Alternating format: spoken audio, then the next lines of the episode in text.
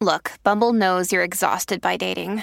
All the must not take yourself too seriously and 6 1 since that matters. And what do I even say other than hey? well, that's why they're introducing an all new Bumble with exciting features to make compatibility easier, starting the chat better, and dating safer. They've changed, so you don't have to. Download the new Bumble now. Another day is here, and you're ready for it. What to wear? Check. Breakfast, lunch, and dinner? Check. Planning for what's next and how to save for it? That's where Bank of America can help. For your financial to dos, Bank of America has experts ready to help get you closer to your goals. Get started at one of our local financial centers or 24 7 in our mobile banking app. Find a location near you at bankofamerica.com slash talk to us. What would you like the power to do? Mobile banking requires downloading the app and is only available for select devices. Message and data rates may apply. Bank of America and a member FDIC. This is Optimal Living Daily, episode 406 Seven Habits to Start in Seven Days to Guarantee a Year of Happiness, Part 2 by Marc Chernoff of marcandangel.com. And I'm Justin Malik. Welcome to the OLD podcast, the podcast where I get permission from authors of some of the best blogs on the planet and read them to you all for free. And now, really quick, if you're new here or bouncing around episodes, this is a part two from yesterday. It's the second half of a post. So if you haven't heard it yet, I'd recommend listening to yesterday's episode first. That's episode 405 before listening to this one. And with that, let's continue this post as we optimize your life. Seven Habits to Start in Seven Days to Guarantee a Year of Happiness, Part 2 by Marc Chernoff of marcandangel.com. Number 5. Give when you're able. While giving is usually considered a selfless act, giving is often more beneficial for the giver than the receiver. In other words, providing social support of any kind can actually be more helpful to the bigger picture of our lives than receiving it.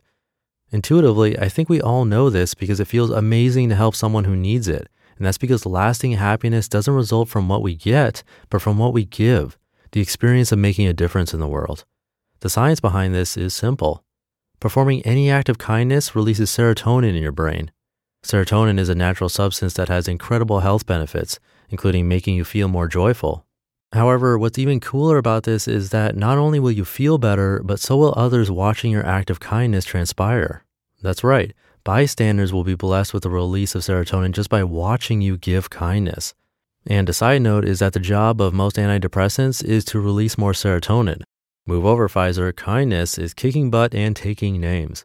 So just keep in mind that while you can't give all of yourself all of the time, you can give some of yourself some of the time, and doing so will make all the difference. Number six, nurture your closest relationships. Finding Flow, an interesting psychology book on happiness, reveals national survey data showing that when someone claims to have a few close friends with whom they can discuss important problems, they're 60% more likely to say they're happy. Also, did you know studies have shown that average human mortality rates double when we're lonely? Whoa. Good relationships really are worth their weight in gold. And the number of friends isn't the important aspect here. It's the effort you put into your relationships that matters. Although it's harsh to think about, even the best relationships dissolve over time if they aren't maintained. A closeness with someone is something you need to continually earn, so never treat it as a given. Every time you connect with those close to you, you further strengthen those bonds and give yourself a little boost of happiness at the same time. Win win. And don't wait around to make big plans with those you care about. Make your time together the plan. Communicate openly on a regular basis. Get together in the flesh as often as possible, not because it's convenient to do so, but because you know each other are worth the extra effort. Just put down the smartphone, close the laptop, and enjoy each other's company face to face the old fashioned way. There are few joys in life that equal a good conversation, a genuine laugh, a long walk, a friendly dance, or a big hug shared by two people who care about each other. Sometimes the most ordinary things can be made extraordinary just by doing them with the right people. So choose to be around these people and choose to make the most of your time together. Angel and I discuss this in detail in the relationships chapter of 1000 Little Things Happy, Successful People Do Differently. Number seven, be true to yourself. This one is more anecdotal than specific, but perhaps the most important point of them all. When the Guardian asked a hospice nurse about the most common regrets of the dying, one of the prevalent answers was that people regretted not being true to themselves. As one patient put it, I wish I'd had the courage to live a life true to myself, not the life others expected of me. May that quote dwell in your mind and remind you to make your needs a priority. Because ultimately, no matter how you live or how wonderful you are, someone else will be disappointed. So do your thing.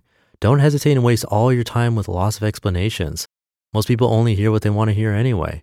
Just because someone doesn't understand your point of view doesn't mean a great explanation doesn't exist. Seriously, can you remember who you were before the world told you who you should be? Happiness is found when you stop comparing yourself to everyone else and what they want.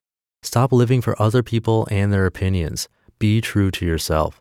You are the only person in charge of your life. The only question is, what do you want to do with the rest of it? Start doing it.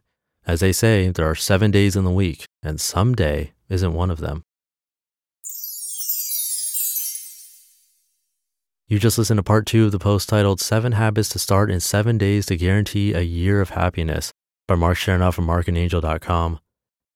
When you need mealtime inspiration, it's worth shopping Kroger, where you'll find over 30,000 mouthwatering choices that excite your inner foodie. And no matter what tasty choice you make, you'll enjoy our everyday low prices, plus extra ways to save, like digital coupons worth over $600 each week. You can also save up to $1 off per gallon at the pump with fuel points. More savings and more inspiring flavors make shopping Kroger worth it every time. Kroger, fresh for everyone. Fuel restrictions apply.